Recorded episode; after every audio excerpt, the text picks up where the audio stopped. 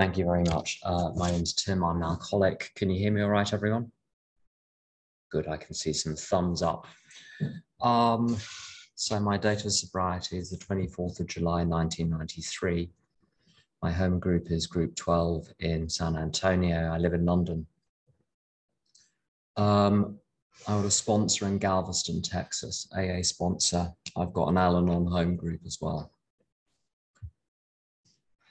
This week, we're going to be looking at step one um, in, in the original sense of step one uh, in AA and cross applying it to other substances and addictions, which is pretty straightforward, actually. Next week, it's going to get a bit more fruity as we look at step one um, for Al-Anon and Coda, and there's sort of relationship problems uh, where step one can be used, but you need a, a bit of nous to do it, and the big book is still helpful there. But today we're just going to be looking at, as it were, ordinary addictions. Um,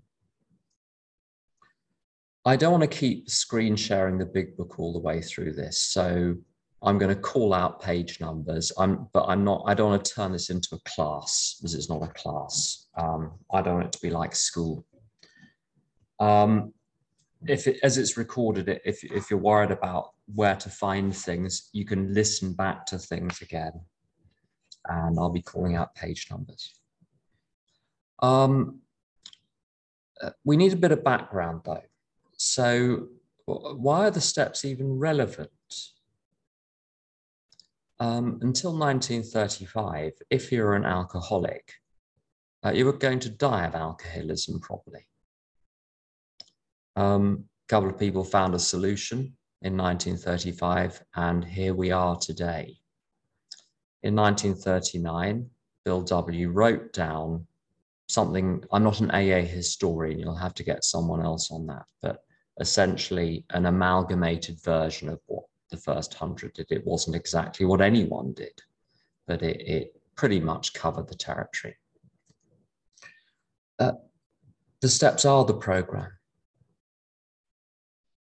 Um, the fellowship provides a framework service, makes it all happen, keeps me busy, but the steps are the program. And step one is terribly important for lots of reasons. But one of them is that the rest of the steps require a lot of action for the rest of my natural life, right? I've got to have a good motivation to take action day in, day out for the rest of my life. I've got to understand it's necessary. If I don't understand it's necessary, I won't do it. There's a meeting near where I live, which is called something like um, they came for the drinking, but stayed for the thinking. I don't, I stay for the drinking. Uh, because I understand what alcoholism is. Um, I'll come to what I mean by that later on. It will become very apparent, I think. So what, what role does the big book play? Um, uh, sometimes when people go to lots of meetings, you, see, you know, you see the steps on the wall. And by the way, if anything I say is helpful, wonderful. And if it's not, ignore it. There we go. Health warning there. If you go to lots of meetings, they have the steps on the wall. And at lots of meetings, they read how it works at the beginning or the beginning of how it works, which includes, well, you think it includes the 12 steps. It doesn't at all. It includes a summary of the 12 steps. It's like, as it were, a cookery book. Page one, quiche Lorraine. Page two, Black Forest Gateau.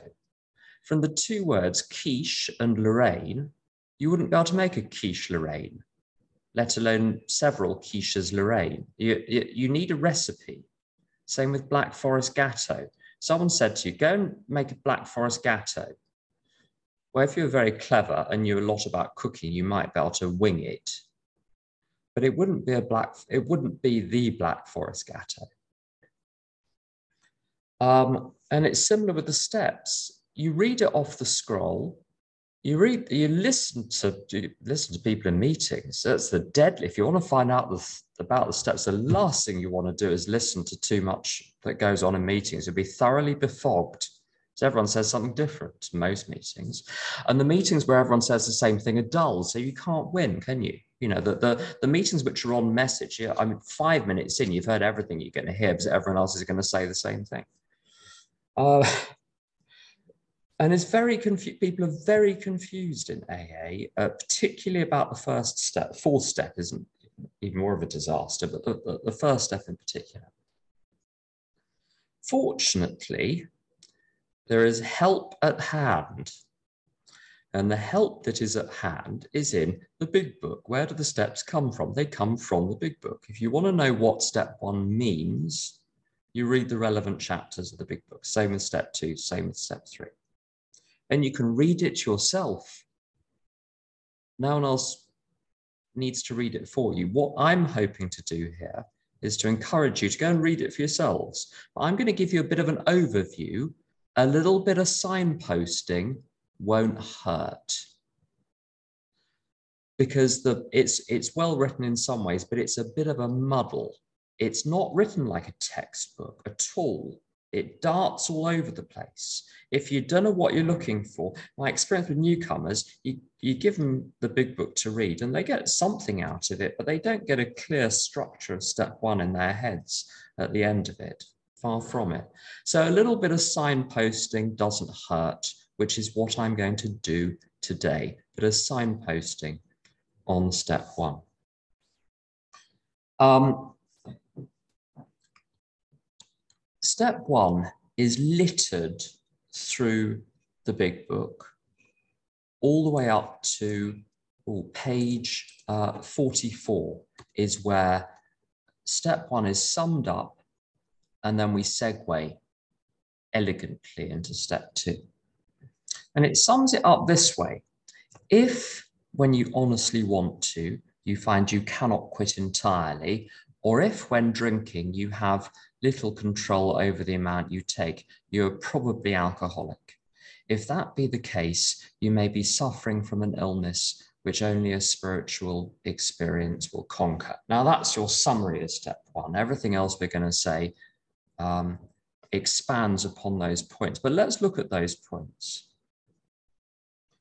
Um, a friend of mine describes addiction thus, and I think it's true for my addictions. I'm not just an alcoholic and an Al-Anonic. I'm I've had problems in other areas as well.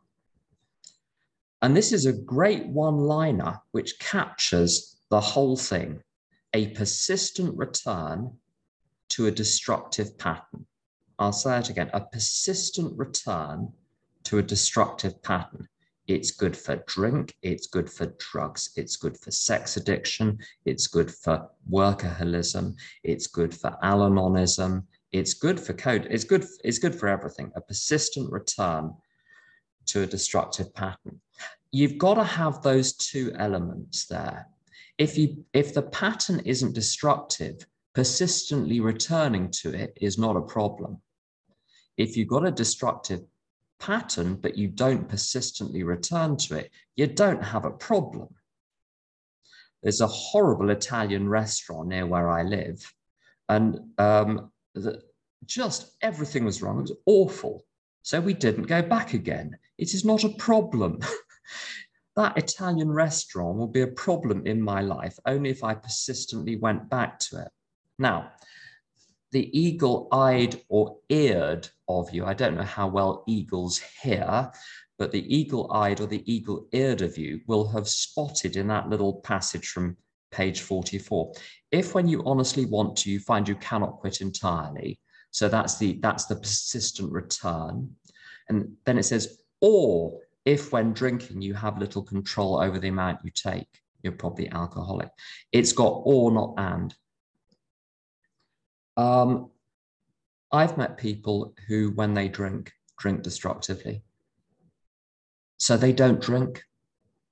I know other people that absolutely have to have their glass of wine My family is French, so of course they have to have their glass of wine at, at, at, at tea time. But they don't drink excessively, so there isn't a problem. For it to be a real problem, you've got to have both, both elements, a persistent return and the destructive pattern. Why does it say or? The language of the big book hedges on a lot of occasions in order to avoid controversy. So there's an or here. It says you're probably alcoholic. You may be suffering. Later on, rarely, rarely have we seen a person fail. If you hedge, no one can argue with you. It's very clever, but you've got to look at the substance behind it.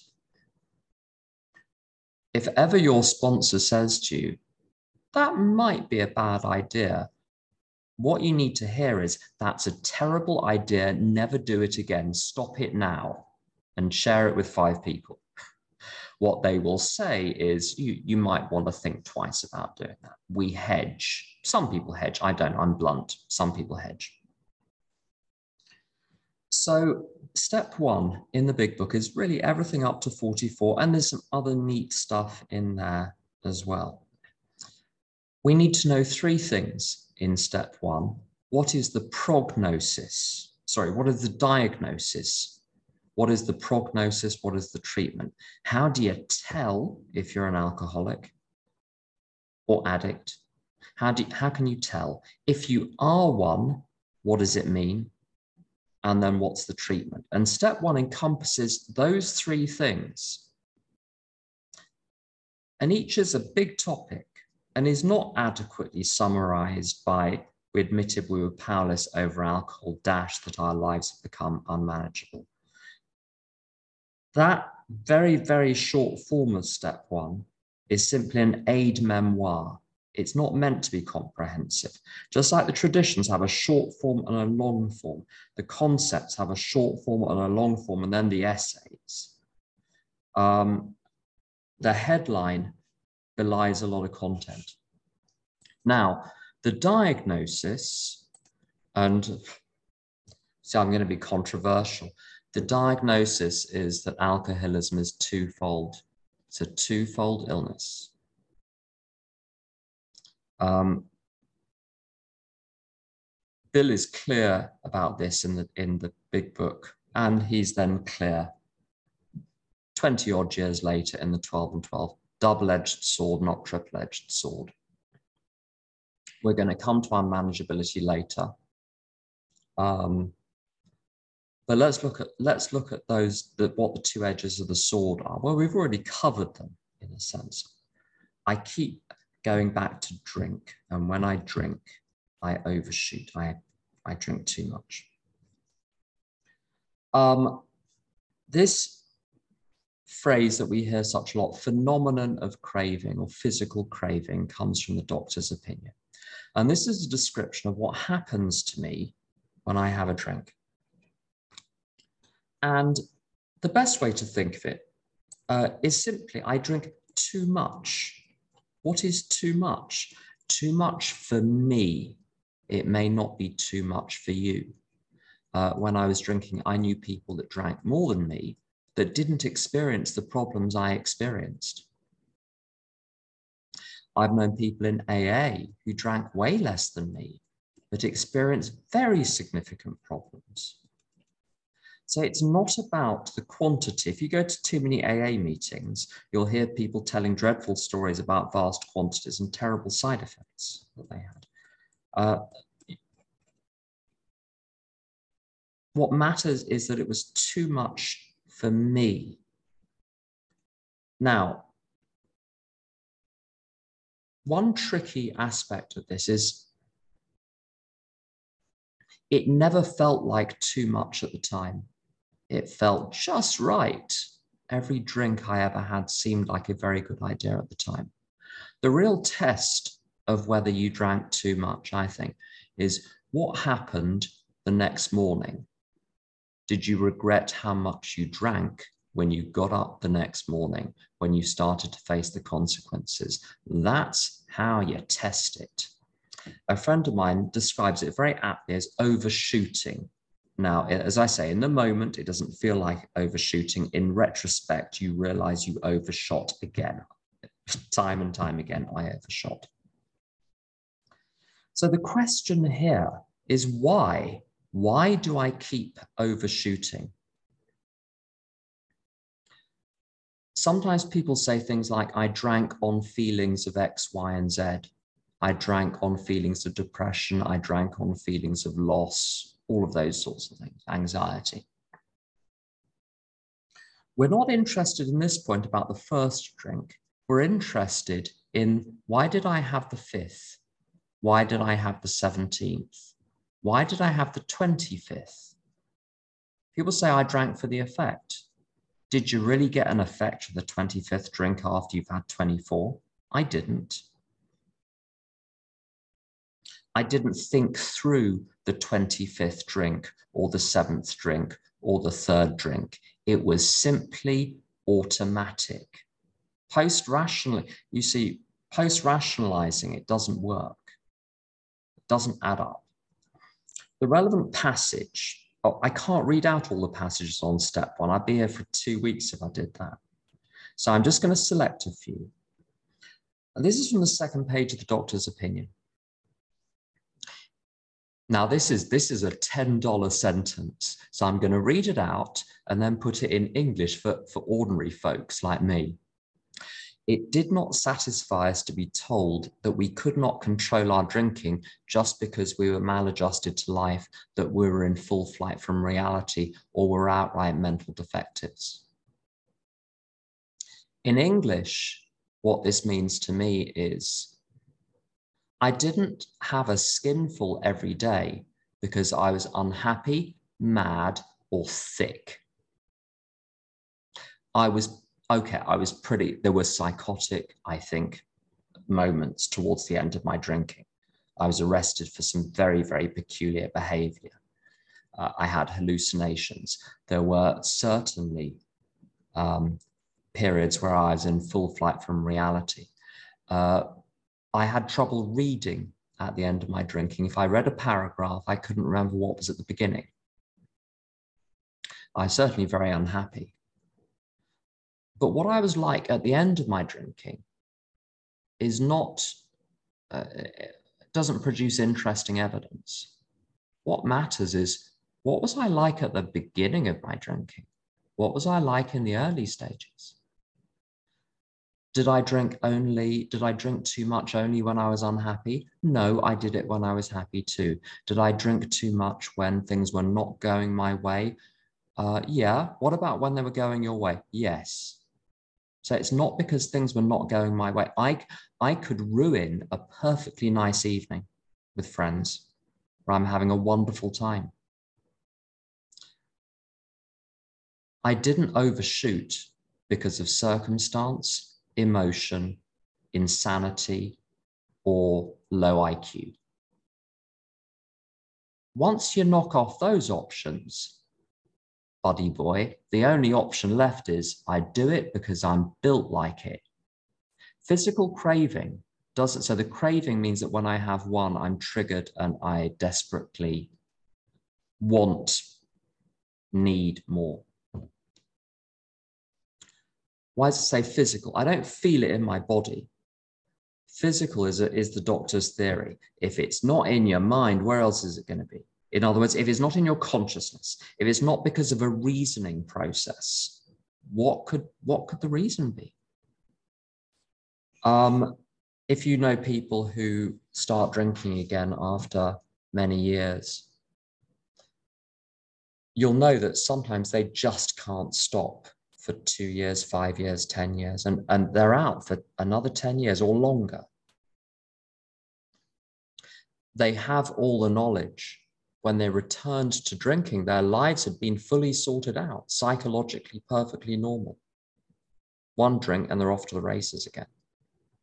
So the conclusion that, and it, uh, it's a theory, the conclusion is I drink the way I drink because that's the way I drink.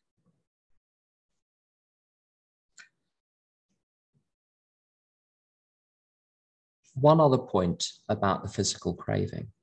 it says this reaction, this reaction of really overshooting very badly, never occurs in the average temperate drinker. Also, a line from, from the doctor's opinion, which means I don't have to prove with my sponsee that it happened every single time. You know the way sponsees come back. Well, there was that one time in Mallorca that dot dot dot. So maybe I'm not an alcoholic. Irrelevant. If you've got it, if you've got it, you've got it.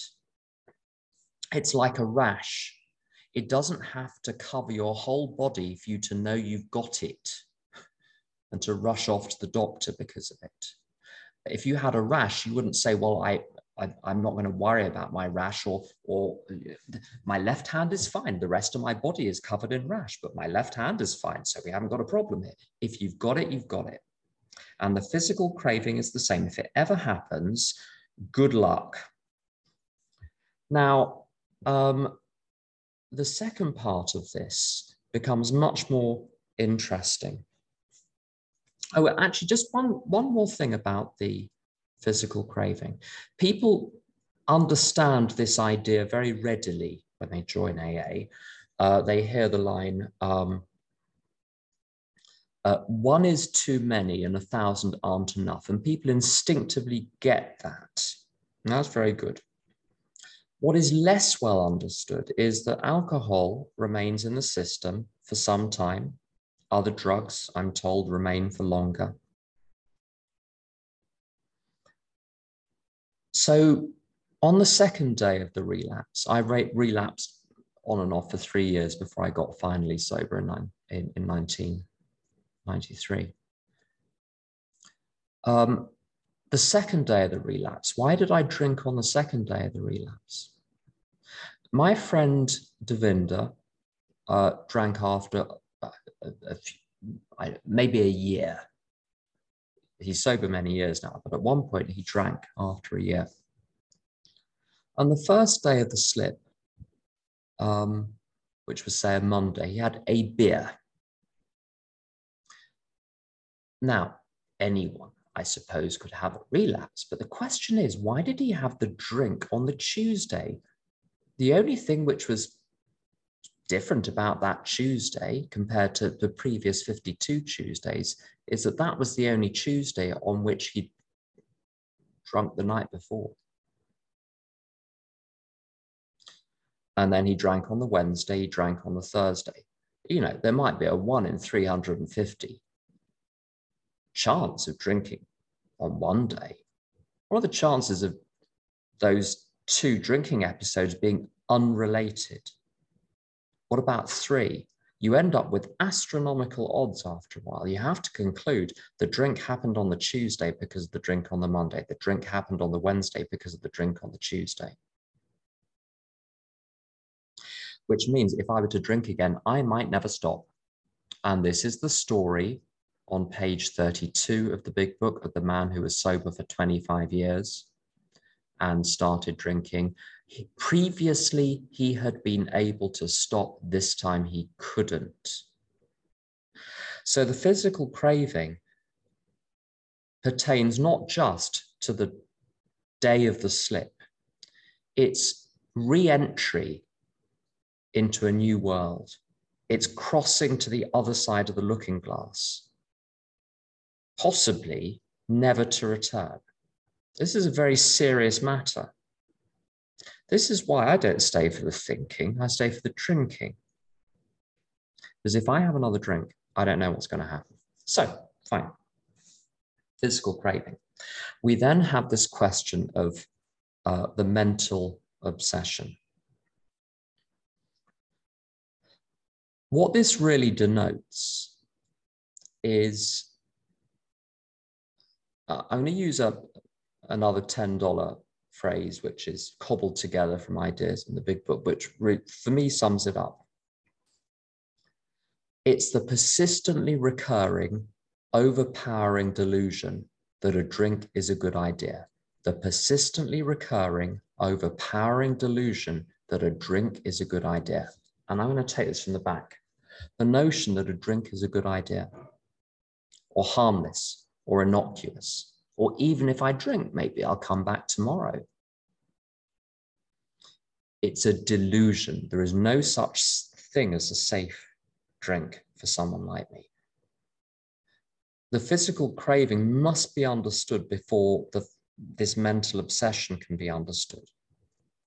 Only if I cannot drink safely would it be insane for me to have the first drink. To have the first drink, two things have got to happen. The thought of having the drink must occur to me. And secondly, I must obey that thought. Without my obedience to my own thinking, I can't have the first drink. So the problem, the real problem, I can't do anything about the physical craving. The real problem is I have a mind which will tell me a drink is a good idea when it is not. And it refers to this as a uh, as a mental obsession. Now, the, the example I always give is always makes people laugh for some reason. If I were to say, which I'm not, I'm obsessed with Justin Bieber, it would suggest that I think of nothing but Justin Bieber. My room is covered in posters of Justin Bieber. Um, that's obsession in the ordinary sense in the language. It means constant thought of something, preoccupation with something. That is absolutely not the meaning that is intended in the big book. In fact, the two biggest examples of the mental obsession are in the stories about a chap called Jim on page 35 and a second story about a chap called Fred on page 39. Neither of them are preoccupied with drinking. In fact, quite the reverse. The people try to make an awful lot of the run up to the drink in the description of Jim's relapse, the description of Fred's relapse. But the point about those run ups is there is no forewarning of the drink. Even in Jim's story, people say, well, he had a resentment. I'm sure if I if we did a show of hands, I won't ask one. How many of you have been upset by something on any level over the last month or so? Probably over the last half an hour. You eh, there we go. We've got a couple of hands up. So if if getting upset by something automatically triggered a drink, we'd all be drunk or do whatever else floats our boat. That's not it. It's very clearly not it. Bill on page 15 talks about uh, having waves of self pity and resentment. He is in far worse shape emotionally than Jim is. Bill doesn't drink because his life is in the hands of a higher power. Jim's life is not in the hands of a higher power, and he does drink from a very casual thought. So the mental obsession is the persistently recurring delusion that a drink is a good idea and it overpowers him. It's like someone who marches up to the queue outside a nightclub and is waved past the queue straight into the VIP room. There's like a the, the bit of my brain which produces the notion that a drink is a good idea in my untreated state has a hotline to the frontal lobes and it turns into action. And there might be forethought, there might be no forethought, there might be uh, parallel with my sound reasoning, there ran some insanely trivial excuse for the first drink. I think that's on 37. So I might have two trains of thought at once. Jim's story um, it, it, if you're not familiar with it, Jim is having a perfectly ordinary day. He's a little bit self centered, but no more than the best of us, I imagine. Uh, and he has the, this notion that if he uh, puts whiskey in his milk, he'll be all right. Now, this is a distortion. This is a distortion of reality. Um, and it refers in the book to a peculiar mental twist. So his mind tells him something that is untrue and he obeys it and he drinks. Fred has a wonderful life, wonderful personality, wonderful family, wonderful career, wonderful day. His mind tells him that a couple of cocktails with dinner would be fine and this starts a long relapse. Now, if you count how many cocktails he has in that story, it's two. He then goes on to have more drinks after dinner. But the idea which impels him to drink a couple of cocktails with dinner would be nice is not untrue. He even has that. They are nice. So Jim is misled by a lie, peculiar mental twist. Fred is misled by the truth, strange mental blank spot, a truth which has a hole in it. The hole in it is the understanding that it won't stop at the two nice drinks with dinner. It also says, or maybe he, this is in, in the step one passage, also in, in the big book, maybe he doesn't think at all. Now, the big book is very naughty because it says at one point, we're going to examine the mental states which precede the first drink, because obviously this is the crux of the problem. But we discover disarmingly that the mental states which precede the first drink include deliberate thought of drinking, casual thought of drinking, uh, deluded thinking, thinking things that are true, thinking nothing at all, thinking two things at once. There is no single mental state that precedes the first drink other than the notion of having a drink. That's it, which is then obeyed by the individual. So, what step one in summary tells me? These two elements, there is part of my mind which will tell me a drink is a good idea. I will obey that. I will have the drink. And then I may never stop. In terms of diag- that's the understanding, the diagnosis. Um, on the physical craving, the diagnosis is very, very simple. Um, did I persistently, not even necessarily every time, but on a regular basis, overshoot? Did I drink so much that I regretted it the next day? That's fairly straightforward. The mental obsession I'm going to move to where it may be slightly quieter. Do bear with me. The um, the mental obsession is rather harder. Some in some parts of the book, it talks about drinking against against our will. Now, that's not a helpful way to look at things because, as I said earlier on. Every drink I ever had seemed like a good idea at the time. Uh, I never met a bottle of gin I didn't like. So I didn't feel that I was drinking against my will. So that's a, that's a very poor test. The real test is on the top of page 21. It contrasts alcoholics to certain types of hard, a certain type of hard drinker, namely someone who, when they drink, looks very much like an alcoholic in terms of quantity and consequences. But at some point, they have the shock of their life and they think the game is up and they're going to stop. A really good test for, for the mental obsession. Am I the sort of person who is capable of returning to drink despite the consequences? Is to look back at the first time I spotted the consequences and then ask myself, did I drink after that? How many times? Five times? A hundred times? 3,000 times?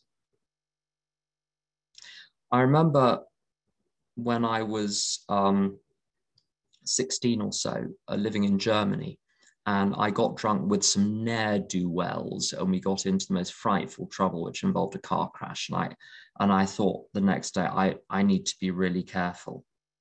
I was not really careful. The fact I didn't try to be careful is evidence enough. People often say, Well, I, I don't know if I could stop on my own. I've never tried. That's the point. A normal person would have. When you take something out of the oven, do you wear oven mitts? I do. Why? Because once, once I burnt myself. if you've burnt yourself taking something out of the oven several thousand times in a row, you got a problem. It's no good saying, well, I, I've never bought any oven gloves. I, I just keep forgetting. It's rubbish. So all I need to do to look at, at do I have the mental obsession element of this for diagnostic purposes, I've got to move is say, first of all, um, Uh, when did I first get consequences from my drinking? When I was 16. When is my last drink? 21. So for five years on a regular basis, I kept going back again and again and again and again and again and again and again and again again. There we go. So I'm the sort of person who does not learn from experience when it comes to alcohol. The experience does not inform the decision making process. And here's the other thing uh, a lot of people, particularly women, people that get into AA young, don't identify with the. I'm now an old white man, so I can say this. The old white men who talk about, you know, typical old white men drinking. Um, on page 21, it says, at some point in the drinking career of any real alcoholic, he begins to lose all control of his liquor consumption when he starts to drink. I was talking to someone the other day. I said, when was, when was the first time you lost control of the amount you drink? She said, 14. So I said, well, according to the big book, you've been a real alcoholic since the age of 14. It wasn't the last six months, pumpkin. You were like it from the age of 14, according to this. So the diagnosis is very simple, two elements. Um, I have a mind which takes me back to the first drink, even though it's a rotten idea, and I have a body which impels me to continue, even though it's a rotten idea. Good. So that's diagnosis. Prognosis is, in a medical sense, well, what's going to happen if you carry on? Fatal, progressive, incurable. Three elements, fatal, progressive, incurable. Fatal means it's going to kill you. Um, I'm acquainted with the chief physician of a very large mental hospital uh, and drug and alcohol treatment center in Germany, who said on average, men die 20 years early because of alcoholism, women 22 years. Fatal. Uh, it's progressive. It's going to get worse when you get as you get older. And we see this. Uh, the, the one of the best examples is the story on page 32 of the big book. This man of 30 we've talked about before, who was sober for 25 years, but then starts to drink again. When he resumes drinking, he tries to stop as he had before, but discovers that now he can't. In the meantime, it progressed. Uh, and I won't recount more stories we, because we don't need it. This is something that you'll hear a lot of in meetings. When people report what happened when they went back, they often report they picked up at the point they would have been had they been drinking all along. It's like there was a parallel track along which their alcoholism was uh, uh, running, and they just flipped to the other track. Uh, it's progressive. And incidentally, as well, some people say, well, my drinking actually improved over the years. I, when I was in my 20s, I drank vast quantities. In my 30s, I, it's become a lot less. Now, here's a really interesting thing, and this is very, very true, by the way, with sex addiction as well. One becomes so sensitized that even the smallest quantities make you crazy. You physically can't take large quantities anymore. So the fact you're drinking less is a sign it's progressed. Where, whereas a few drinks in your 20s would be nothing, and a few drinks in your 40s, you go insane. Too much doesn't mean quantity, it means more than is good for you, more than you can stand progressive, fatal, and incurable. Now, incurability comprises two elements. First element of incurability is my physical reaction. I asked this doctor in Germany, I said, Is that true? He said, Think of it like a Formula One racetrack. It gets decommissioned, gets taken out of action. You put yellow and black tape across the entrance. But if the car goes back onto the racetrack, it'll, it'll go round and round and round again, just like it did before.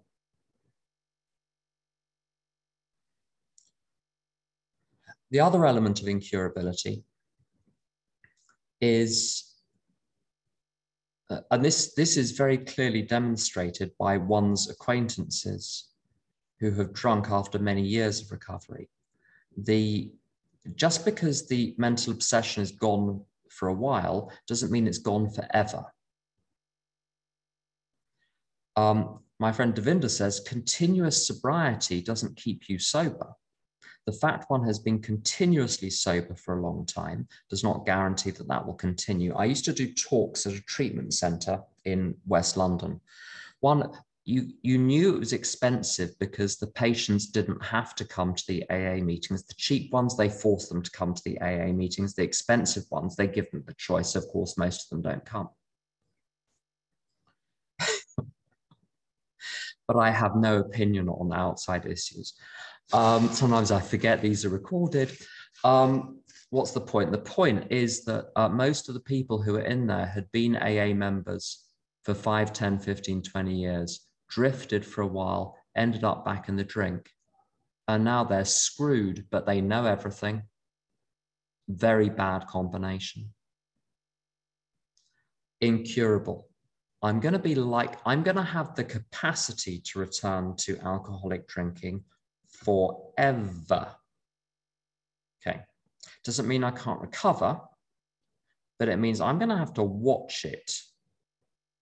So we've covered diagnosis, we've covered prognosis. Um, the spiritual solution is entailed by all of this. And by that, I mean this. As I said earlier, to drink again I've got to conceive of drinking and then obey that conception. I've my mind has got to throw up the idea of having a drink and then I must obey it. Only if I'm in the consistent habit of not obeying my own mind by obeying the higher power instead, can I guarantee that when that thought arises, not if, when, they prophesied, this is the line they used with Fred, they prophesied that the time would come. When the moment comes that a drink occurs to me, and I've had moments when a drink has, very, very casual thought, perfectly innocuous. I've got to make sure that in that moment, I am in the habit of obeying the higher power. How do you make sure of that? You have a life which is built around the four P's, the 12 step program the principles of that program, the people you trust in AA, or whichever other fellowship, and the higher power. Fail safe combination. I like sponsors, I like all my sponsees one way or another, but I've got a lot of time for sponsees that call before they act, not after because this is someone that is not immediately acting on the thought that's just come into their heads. Most people act and then call you afterwards. Um, they call you after they've been arrested. That's usually how it works. Um, what do I say to the police? I don't know. Maybe you should have called before. Anyway, whatever faith has to work in us and through us 24 hours a day, which means I've got to be in page 199 in the palm of God's hand. I've got to be, my hand has got to be held by God's the whole time. That's the treatment. Unmanageability. I mentioned this, I think, in this meeting a few weeks ago. It is true to say that most alcoholics, and it was true for me uh, uh, I was neurotic, disorganized, incompetent, and selfish. And if you're neurotic, incompetent, disorganized, and selfish, your life is probably going to have a few problems in it, few structural problems. Fine.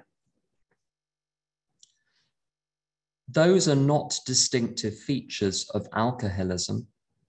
In fact, I've sponsored a number of people, it's a minority, but a number of people who got to AA not emotionally unbalanced. There's wreckage from the drinking, but they weren't emotionally immature. They weren't neurotic. They weren't disorganized. There were some practical problems, but their life was not a mess. There, it really wasn't. Um, you meet plenty of people outside AA uh, who are immature, neurotic, incompetent, disorganized, and selfish. It's not a distinguishing feature of alcoholism. It's not, it's not confined to alcoholics, and it's not, those are not consistent amongst alcoholics. We might be more like that, who knows, than non-alcoholics, but it's not a defining feature. It's very interesting. Uh, in Jim's story and Fred's story, pages 35 and 39, respectively, there is, um, uh, in Jim's case, none of those really is perfectly ordinary emotions. Fred is doing sensationally. In no contemporary reading of unmanageability could Fred identify himself. Go to 100 meetings and ask people what is unmanageability. I can tell you 99 out of 100, they'll say something which can be summed up as incompetent, neurotic, disorganized, disheveled, all of those other things. Fred would not be able to identify himself with the second half of step one under that definition. There's something else going on. The big book is not the Da Vinci Code. There are no secret messages you don't have to join things up like a sort of peculiar daisy chain of, of, of Byzantine reasonings to arrive at the conclusion. It's meant, it's written to be plain. Unfortunately, unmanageability is not defined in the big book. But fortunately for us, its chief writer, Bill, put pen to paper with the help of Tom Powers and Betty L. I think it's Betty Love is that right? Someone will know. 20 years later to write the 12 and 12. And I'm going to read a passage. It is a tremendous satisfaction to record that in the following years, this change, this idea that you uh, had to be a sort of down and out alcoholic. It said alcoholics who still have their health, their families, their jobs, and even two cars in the garage began to recognize their alcoholism. As this trend grew, they were joined by young people who were scarcely more than potential alcoholics. Nice touch, Bill. Um, they were spared that last 10 or 15 years of literal hell the rest of us had gone through. Okay, fine, Bill. Since step one, I, I started early. um, since step one requires an admission that our lives have become unmanageable how could people such as these take this step? It was obviously necessary to raise the bottom the rest of us had hit to the point where it would hit them. And what follows is the single answer to what unmanageability is.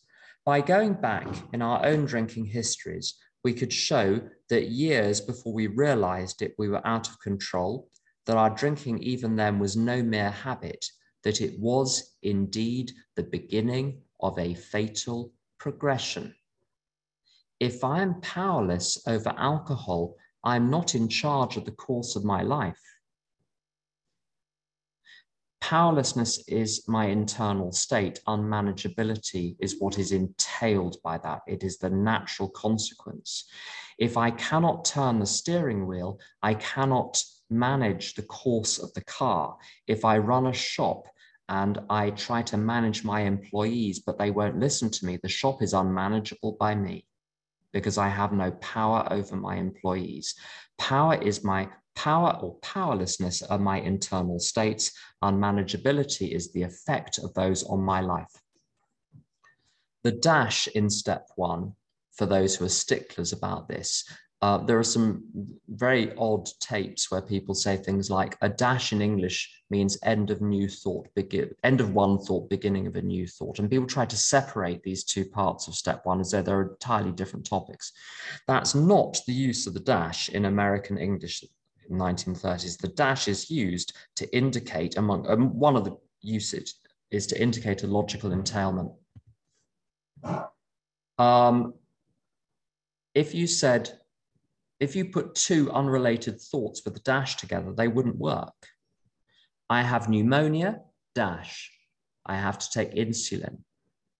Doesn't make sense. If you say, I have diabetes, dash, I have to take insulin, it makes sense. If you say, I, I don't produce insulin, dash, my sugar levels are unmanageable, makes complete sense. The first statement explains the second. The second is explained by the first. I'm powerless over alcohol. If that is the case, I'm not in charge of my life. Whether or not the thought of a drink occurs to me, whether or not I'm in the hands of God, determines the course of my life. It's terrifying. And you can have a life which is 100% unmanageable by virtue simply of being powerless over alcohol. This is Fred's story, regardless of whether everything else is a mess. Now, if everything else is a mess, we've got the rest of the steps for that. And all of that comes in in the big book, by the way, in pages 60 to 62. That's when it becomes very, very clear, it, where it's going to say, right, good. You have to turn your will and your life over to God. Wouldn't that be a good idea just on general principles? Let's look at the nifty job you've been doing of living for the past few decades and conclude that maybe not just alcohol, but everything else must rightly be turned over to God. It would be in your best interests to do so. So that's so all that stuff, it does get brought in.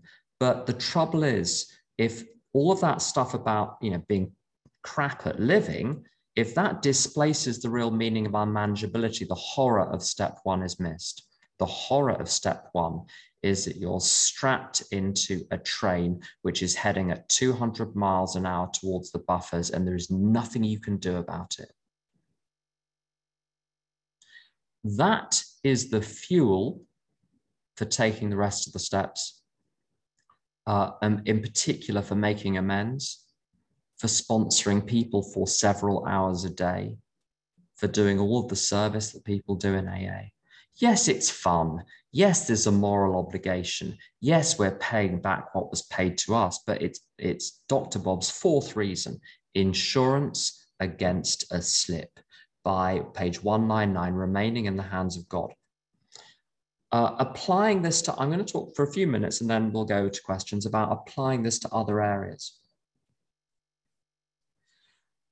All you have, this is so simple. All you have to do is separate out whatever the problem is into two elements. Um, the, the two easy, let's pick two really simple ones, sugar and compulsive sexual activity. All you have to do is take the same principles and cross apply them. Have I had consequences? If so, do those consequences keep me from the first bite of the cake? No. Okay, that's the first part. When I start, does it trigger something? Now, with most traditional alcoholics, it's very, very clear. The physical craving is very, very clear. Sugar is an interesting one. I try and avoid sugar. Uh, I'm not a member of OA, but I noticed a very strange thing a few years ago. I was on holiday in New Hampshire and I was not doing sugar. I hadn't been doing sugar for quite some time. On the way back from a meeting, we, and this is the mistake, we stopped at a gas station I bought some, I think it was called a Boston whoopie pie. It's a little chocolate cakey thing with nasty cream in between. Nasty little thing. And it was delicious. And the next day, about three o'clock in the afternoon, I had these horrible phys. I, I could feel it. Phys- I, these horrible cravings. Um, the parallel with sex addiction as well sexual acting out of various, uh, I can be completely free of it. If I cross the boundary once, the compulsion is there the next day. Something changes inside me chemically when I act out in one of those ways. Now, it's a separate question. Is this, you know, is it bad enough to necessitate going to another fellowship or do I use the 12 steps of my existing fellowship treated as a character defect? So it, it's a it's an academic question in some ways, but also it's a practical question. Try one. If it doesn't work, try the other. if you try, if you try solving the problem in your current fellowship, it doesn't work, and you keep acting out, you know, welcome to SA welcome to OA. We'll give you lists of people to go and get a food plan, get bottom lines in place. You just gradually escalate through the system and eventually the behavior will stop, in my experience. Um, it, it's pretty straightforward cross applying this. You just take, you take the content of the big book. Don't take it literal. Don't, don't look at the literal examples you're looking at what the substance of it is. And if you look at this very simply in terms of the mental obsession, which takes me to the first action, the first acting out action, the first drug, uh, the physical craving, which keeps me trapped within it. You look at progressive, fatal, incurable. You look at unmanageability, being strapped into the seat of a runaway train and the consequences of that uh, if you look at the danger of your own mind, that's what I do. I look at the danger of relying on my own mind when it comes to those other very, very tricky areas. Uh, I suspect that it's the same, I, I can't prove this. I suspect it's the same bit of my brain which is implicated in those other areas as is implicated in my alcoholism, which is why, although I don't really have uh, a fulminating problem with uh, with cakes, with sugar, with with white bread. I'm really careful because I can feel that something more powerful than reason is in charge of the decision making process. And that scares, if you'll pardon my French, the bejesus out of me. Because why aren't I drinking? If I'm capable of taking actions which a casual, a casual observer would conclude are not in my best interests, why am I not drinking? I'm clearly capable because the mechanism is exactly the same. Um, I think that's pretty much all I've got on step one in terms of a, a, broad outline. There's obviously a lot more detail in the book that can be pored over. Uh, I'm not sure if if uh, Patrick is as Patrick is still here. So Patrick, do you want to open up the um, session for questions? Yes, Tim. Thank you so much. Wonderful stuff. So the uh, it's open for questions Q and A with Tim for the 30 minutes or so. So um, and Tim, you want to call on people? Uh, you you're used to doing this, I think. You can see the raised hand option, right? Absolutely, that's fine. Yeah. And then uh, once again, folks, it's been recorded. So if you don't want your voice on the recording, the, it only goes to our WhatsApp groups. You don't put it on YouTube. No video going anywhere.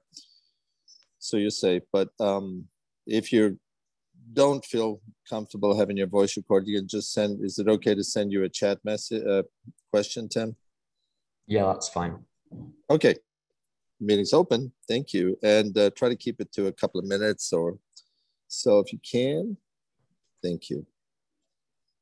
Okay, uh, so Rain, Rainbow Storm, do you have a question?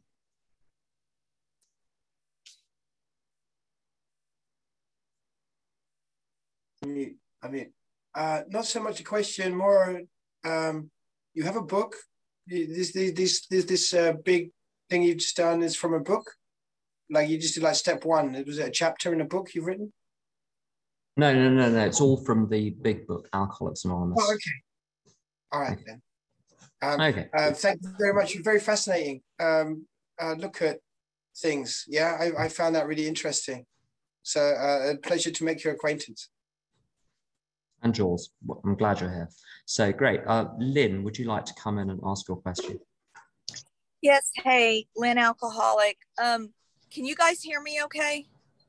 We can hear you just fine. Okay, just wave at me if I start to break up and I'll turn my video off. Um, thank you so much, Tim. I so enjoy listening to you. I've only recently been introduced to, to your work um, talks. Thank you. Um, when you talked about how you know uh, it's kind of the human condition amongst a lot of people to be uh, i forget all the words you use but neurotic and selfish and all those things. Um, and that and i and i agree. Um, but do you have anything to say about and and immature do you have anything to say and then sometimes people aren't regardless of whether they're in aa or not about um, who was it? Tiebout's um, uh, when Tebow talked about or um, there was a study that they did early on about how uh, some doctors did about alcoholics and they found us to be in general immature and grandiose and all that stuff when we're in our disease. Can you put those two things together? Because i um, I, I I do I, I did find that at least when we're still in our disease and not um, do, doing recovery or recovered that uh, I, I I think we do tend that way. Anyway, did you have something to say about that? Yeah, I can expand on some of those points. Um, in my experience, I think it's probably true to say that alcoholics are a bit more out there than non-alcoholics when it comes to what sociologists and psychologists would refer to as behaviors. Uh, um, sometimes, if you're in a meeting and you close your eyes and you ask yourself, how old does the person who is sharing sound? You get very interesting answers. But I think it's a red herring. It's interesting, it's, ac- it's academically interesting, but it's a red herring because you still have to do the steps even if you don't have those difficulties because the purpose of the steps is to place me in the service of God as opposed to the service of self. Okay, so that I'm going to need to do that, however beautiful um, everything else is in my life. A friend of mine drank at 10 years and his life was great none of that stuff was kicking off. And you meet plenty of people who, poor old souls, are, are, really struggle with all of that stuff, but don't drink because they are on the journey of learning how to serve their higher power. So it's a little bit of a red herring. Uh, I think it's interesting, but it, I think it, that really does fall outside the scope of the steps in some ways. The, you know, the, what is the relationship between those two? Um, there are a couple of other points. Uh, there's a wonderful line in uh, the story was uh, Dr. Alcoholic Addict. Now they changed it to acceptance as the answer, where he says something to the effect of uh, the more I rely on a chemical to solve a living problem, the less able I am to solve the living problem using living means or something like that. And I think it's well said that um, uh, the activation of an addictive process will stop the emotional growth. So when you stop the addictive process, you have you, there's a bit of catching up to do, maybe a few decades of catching up to do. And uh, I think it's also true that to engage in this process, uh, the substances have to stop. Anything which is taking the edge off, and the behaviors have to stop. Anything which is taking the edge off, first of all, removes the motivation, uh, but secondly, removes the access point. To put myself in the hands of God, I had to break down. If anything had broken my fall, I wouldn't have done it. The reason I started praying for the first time in my life in 1993, first time sincerely, was because there was literally nothing else I could do. There was no one else to call. I had called everyone. no one could rescue me. I turned to God because there was nothing else, and then God turned out to be a thousand times bigger than I gave him credit for. There's one other thing which I, I think more will be revealed over time. In Bill W.'s correspondence with Carl Jung, I just one point about Carl Jung and those emotional and mental disorders. Note that Rowland Hazard, um, by the bottom of page 26 of the big book, has got all of his mental and emotional doodles sorted out and he relapses anyway. So it's a separate topic it's a separate topic than this fundamental setting of am I out for me or am I there to serve God? but there's an interesting letter between um, uh, correspondence rather between Bill W. and Carl Jung, where he says, in effect, that alcoholics are seeking in alcohol union with, with the divine. It's a knockoff version of that. Um, and I think there's something to that. Um, what alcohol did for me was that it, it, when it worked, it removed my sense of separation between me and others.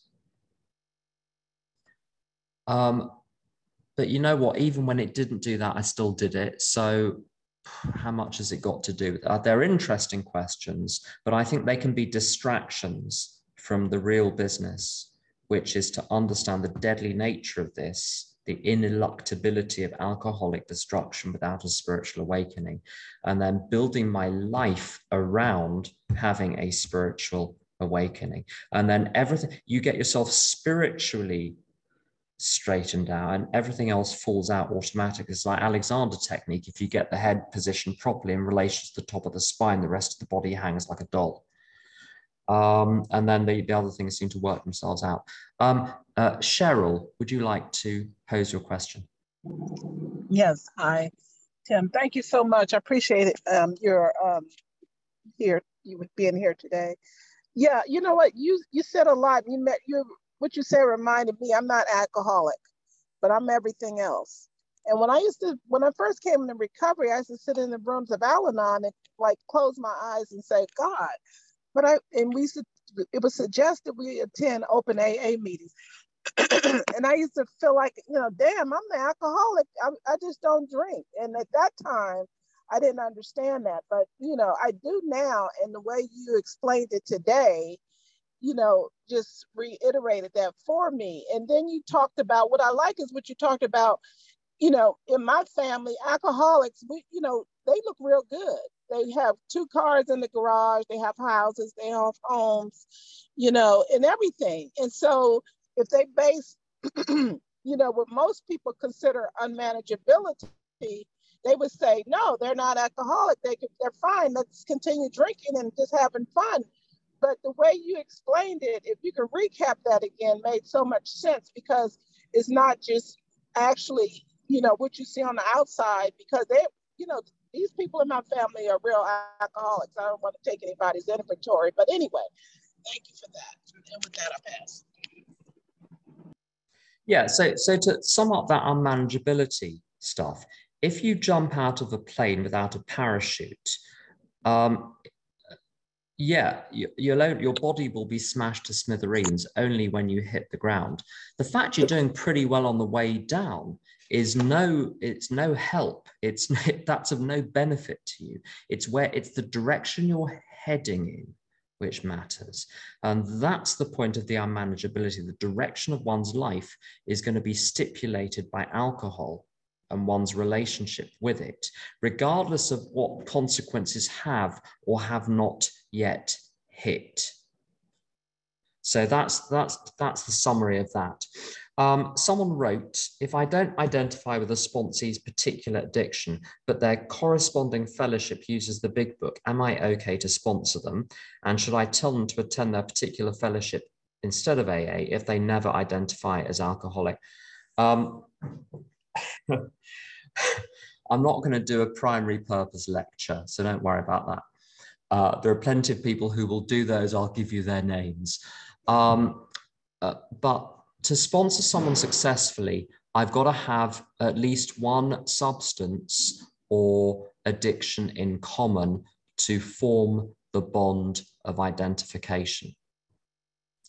It's no good, by the way, having two NA members, one of whom was a pillhead and the other one was a heroin addict. These are the, the dynamics are very different. The physical craving manifests very differently with different drugs. So one, I, th I think I, it's the identification. That's the one thing that marked AA out as distinct from earlier attempts to help alcoholics. AA didn't really devise anything new. It put things together. The only thing it did new was that it was one alcoholic talking to another. The last two pages of Dr. Bob's story are very, very good on this Dr. Bob's nightmare. Uh, now, it's very difficult these days to find um, uh, someone with exactly the same portfolio of addictions. Uh, you know, there are so many things to choose from today. So, as, but as long as you've got one or two things in common, you've got a few things in common, that really helps. Uh, I wouldn't sponsor someone who I don't have any, I don't have any substance in common with. So I won't sponsor pure addicts who did not, uh, who basically didn't drink. Um, my experience with crystal meth, I, I, I, did not take crystal meth. And my observation is that crystal meth users seem to do really well with crystal meth addicts, as opposed to addicts of any other drug. There are dynamics with that, which where it links to other behaviors, which are very specific.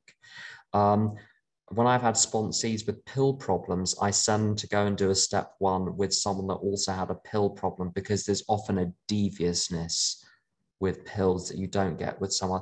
There are particular features of different substances where it is the identification and the specific experience which is so beneficial because step two is going to rely on this. I trust it's going to work for me because I can see it worked for you and I can't see a difference between me and you. Now, when I sponsor people, I often get people with multiple problems. If they've got sex addiction, uh, uh, uh well, not so much as I can cover the sex stuff. Um, if they've got food problems, although I identify and I have to be very, very careful around food on in both directions, but I, uh, whatever but I send them to OA as well. So go and do steps one, two, and three in OA. A sponsor of mine does these workshops for people who are not members, who are principally members of other fellowships, but need to do a step one, two, and three in OA to get that all taped down, to get some ideas for how to, what, what is the sane and sound ideal going to look like with the sex fellowships as well uh, one needs to have, or it is recommended that one have bottom lines and they have other lines as well, top lines and, and middle lines, I think. But, but the, how does one impose a certain degree of sanity whilst one is going through the, the period of the steps? It, it's, it's just not as straightforward with sex and with food as it is with alcohol. Because alcohol, you just cut it out. You don't cut food out altogether. You need the lived experience of people with that problem. Um, and certainly anyone is welcome to attend an open AA meeting. And I think it's very informative to do that. I think the cross fertilization between fellowships in that way is very, very helpful and healthy.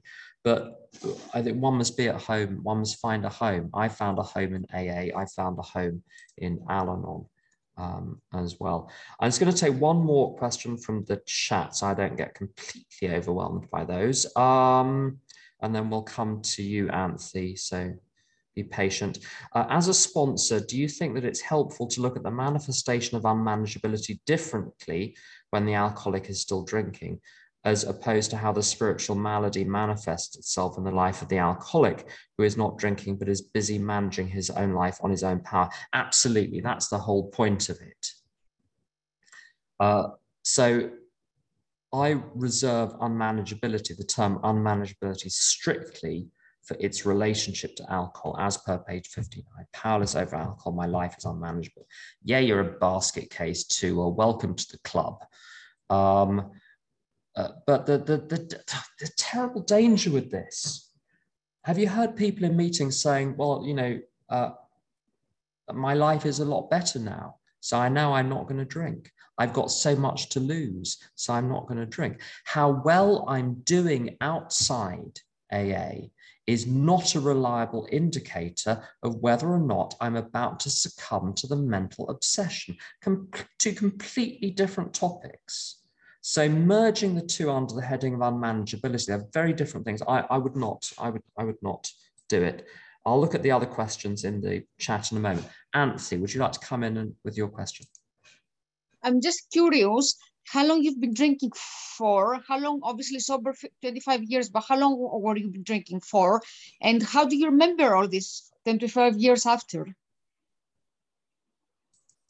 Thank you. So um, I started drinking in the mid 1980s. I was born in 1971. I started drinking, uh, I was still a child really, um, and carried on drinking until 1993. Uh, one of the things about going to AA. You eight, for, so eight years, if you don't mind me asking, eight years? Yes, yes. So you started drinking when you were 14? Uh, in 1985, yeah, when I was 14. 15. Okay, yeah. Yeah. So about eight. Uh, yeah. Okay. So the um, uh, the other part of that, how do you remember all of this? Well, if you go to AA for long enough and go to lots of meetings and you have hundreds and hundreds of sponsees and have to tell the story over, and people keep asking you to tell your story for some reason, it kind of sticks in your memory after a while. and it's funny how talking to new talking to new alcoholics, I remember things now which get dredged up because uh, I recognize myself in other people's in other people's yeah. stories. Yes, but uh, how long did it take you to get addicted to it? Two years. Well, I don't use the word. This is this is the thing. I don't use the word addicted. It's not. Oh. It's not. It, it's that. That's not what is relevant. What is relevant is these two elements. Did I drink too much? Did I overshoot? Yes. When did that start? Straight away. Oh. When did consequences really start to hit? 1987 or so. Did that stop me? No. Those are the two elements. So the ordinary language of the outside world, you set it aside and you just take the big, take the questions in the big book or the implied mm-hmm. questions. You use the big book as a mirror and say, Am I like this? Am I like this? And that is what produces your diagnosis. Now, it's, it's, it's very interesting and a very valid uh, question. Uh, for one reason, is that um, uh, people who are alcoholics per the big book will not necessarily flag up, flag up in medical screenings as being alcoholic. People can get missed. And there are people who flag up as alcoholic who stop drinking, who are helped by agencies and have no trouble staying stopped. AA is for this very particular beast of someone that overshoots when they drink and keeps going back to it anyway. Because if that is the case, it doesn't matter if you flag, if your doctor thinks you're an alcoholic. Our experience suggests that if you are like that, that's where you're heading. And there's a very important point here. I don't know if anyone has been to uh, New York. There's also a, a, a, more mundane example with the underground system in London, but the New York subway system I find very confusing. And I'm not a slouch, you know, I try and study the maps, but still.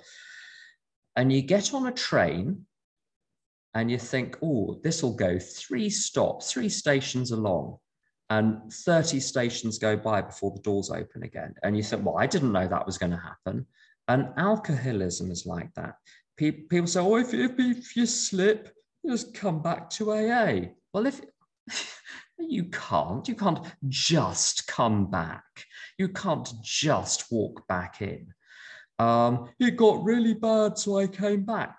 No, that's not true. The reason it's not true is because I can give you the names and addresses of dozens of other people who are in just as bad a state, but are not coming back. If you came back because things got bad, why do other people for whom things are just as bad not come back? Clancy tells this story about these people dying of alcoholism. And the day they die, they say, when it gets really bad, I will join AA. Um, coming back after a slip is like being washed up by a powerful ocean onto the shore. You're not in charge of the washing up process. You don't wash yourself back up onto the shore. You better hope the currents take you back up onto the shore. Once you're on the shore, you run like hell for the hills so the next big wave doesn't take you out to sea again. I'm going to have a look at the, um, see if there are any other questions in the chat. Let's have a look. Um,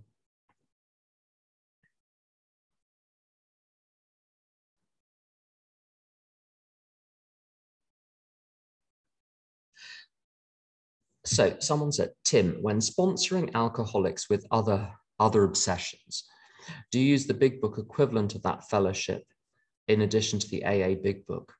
Well, okay, let's make a distinction here. Let's make a distinction between addiction, addictions proper. So addictions where there's a very clear implication of brain processes, dopamine systems, physical addiction. Let's make a distinction between those and the very strange, my Al-Anonism, which is going to be, that, that's what next week is going to be. You won't recognize me. I'll be from the other side of the fence.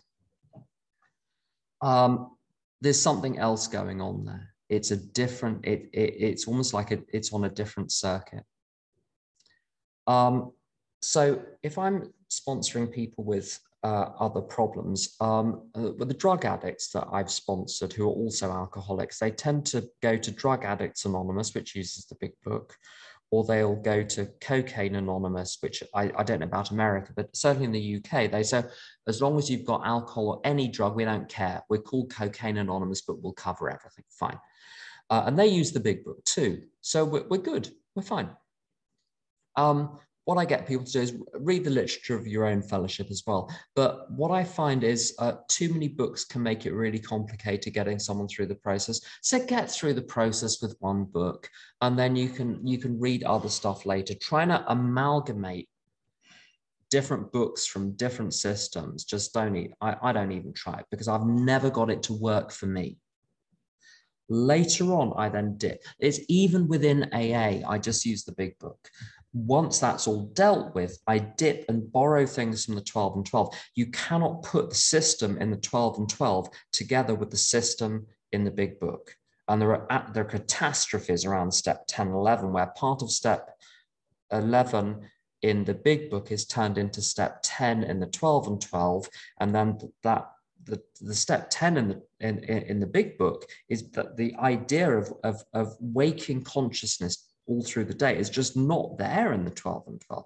Um, the philosophy of transcending self in the big book is fundamentally at odds with the philosophy of the 12 and 12, which is you'll have to tone it down, mate. You're not going to transcend this stuff. You're just going to have to live with, you know, get these instincts. So there's a difference between the instincts in the 12 and 12, which are all well and good, but we just have to keep, you know, put them on a leash, to the big book, which is the ego is going to kill you. You need to get rid of it. Different philosophy. Don't mix the philosophies because it doesn't work. Uh, the, the one other fellowship where I, I do mix things up a bit is the is the Al-Anon stuff, where the Al-Anon step one, I start with the big book, but then I bring in all sorts of other stuff which does come from the Al-Anon literature and Al-Anon meetings. I've been going to Al-Anon since since on and off since uh, 1995. Um, so that's a, that's a slightly different that's a slightly different thing. But uh, one little point about the Al-Anon um, experience, and this is just a quick summary in case anyone can't make it next week. When I do step one in Al-Anon, I say I'm powerless over alcohol and my life has become unmanageable. If I've got an alcoholic in my life, I cannot control whether or not they drink. If they drink, I cannot control how much they drink.